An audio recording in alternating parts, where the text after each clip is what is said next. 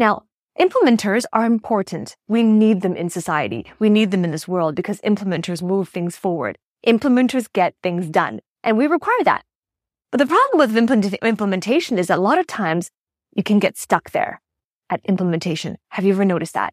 Being stuck at that level, right? Being stuck before being a manager, being stuck at doing, putting down your head and doing the work and not getting noticed, not being visible. You can get stuck there.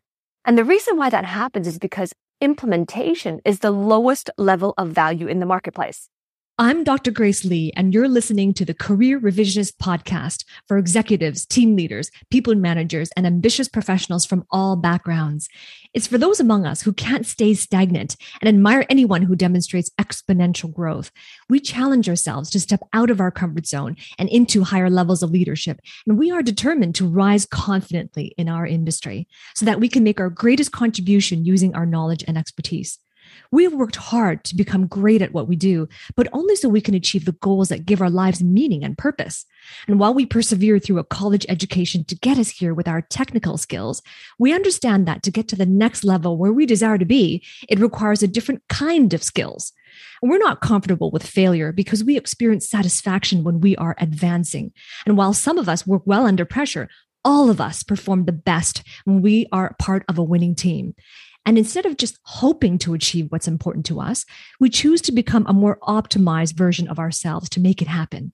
We're not just A players, we are A plus players, and we are the source of consistent output that makes positive advancements in the world around us.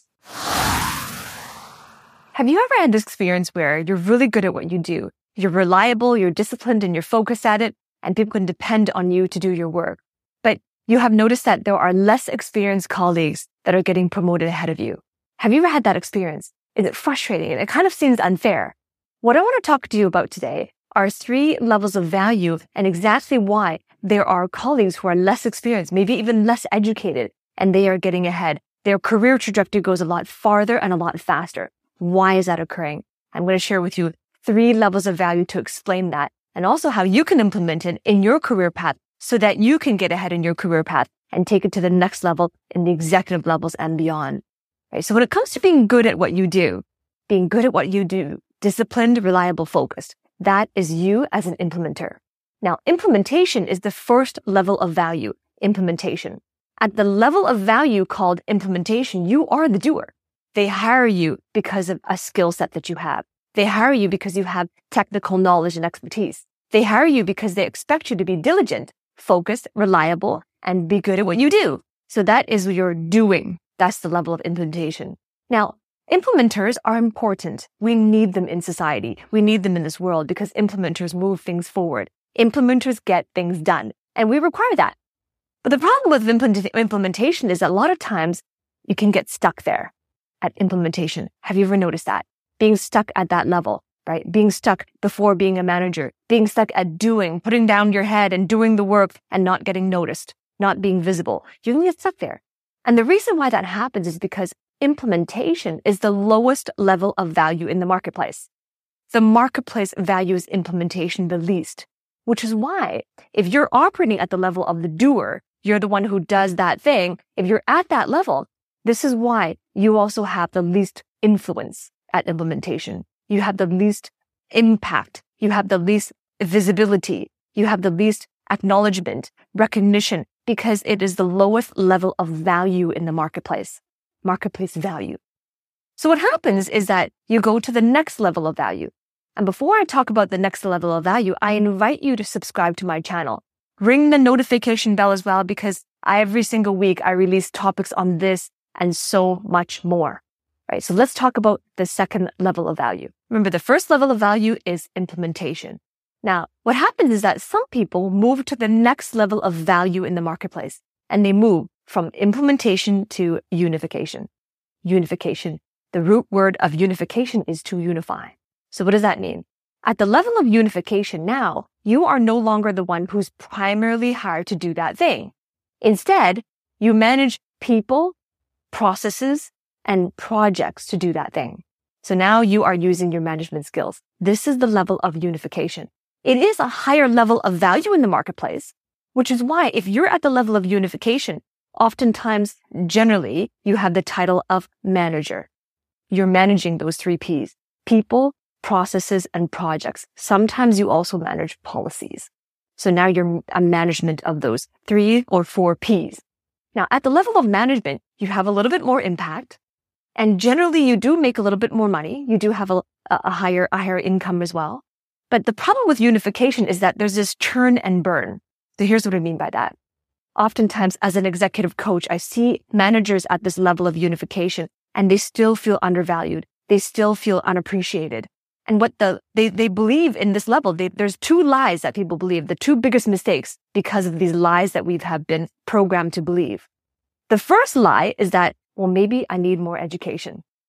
And so what happens is a lot of people at the level of unification, they go back to school. They get their MBAs, their master's degree. They go back for certifications, PMP. They put a lot of letters after their name and they get licenses, certification, degrees, diplomas, and believing that, well, maybe I need to be, get, be more educated in order for people to notice me, in order for me to be more visible, in order for me to be able to do my job well. So their mentality is still in implementation, even though they're at the level of unification and they feel even more burned out because an MBA is a lot of energy expenditure or they assume more debt to take on diplomas, degrees, and certifications. They take on more debt only to come back to still feel unappreciated and under, undervalued. So there's a churn and burn. Now that's the first lie. The first lie is I need more education.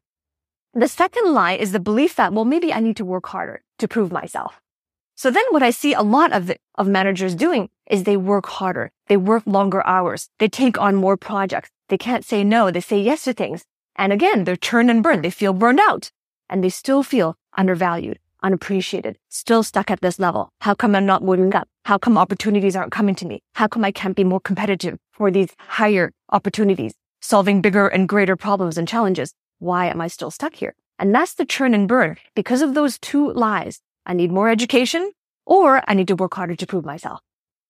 And that is comes from programming, external programming that's telling us well, you need an education. You need to be good at what you do. You need to prove yourself.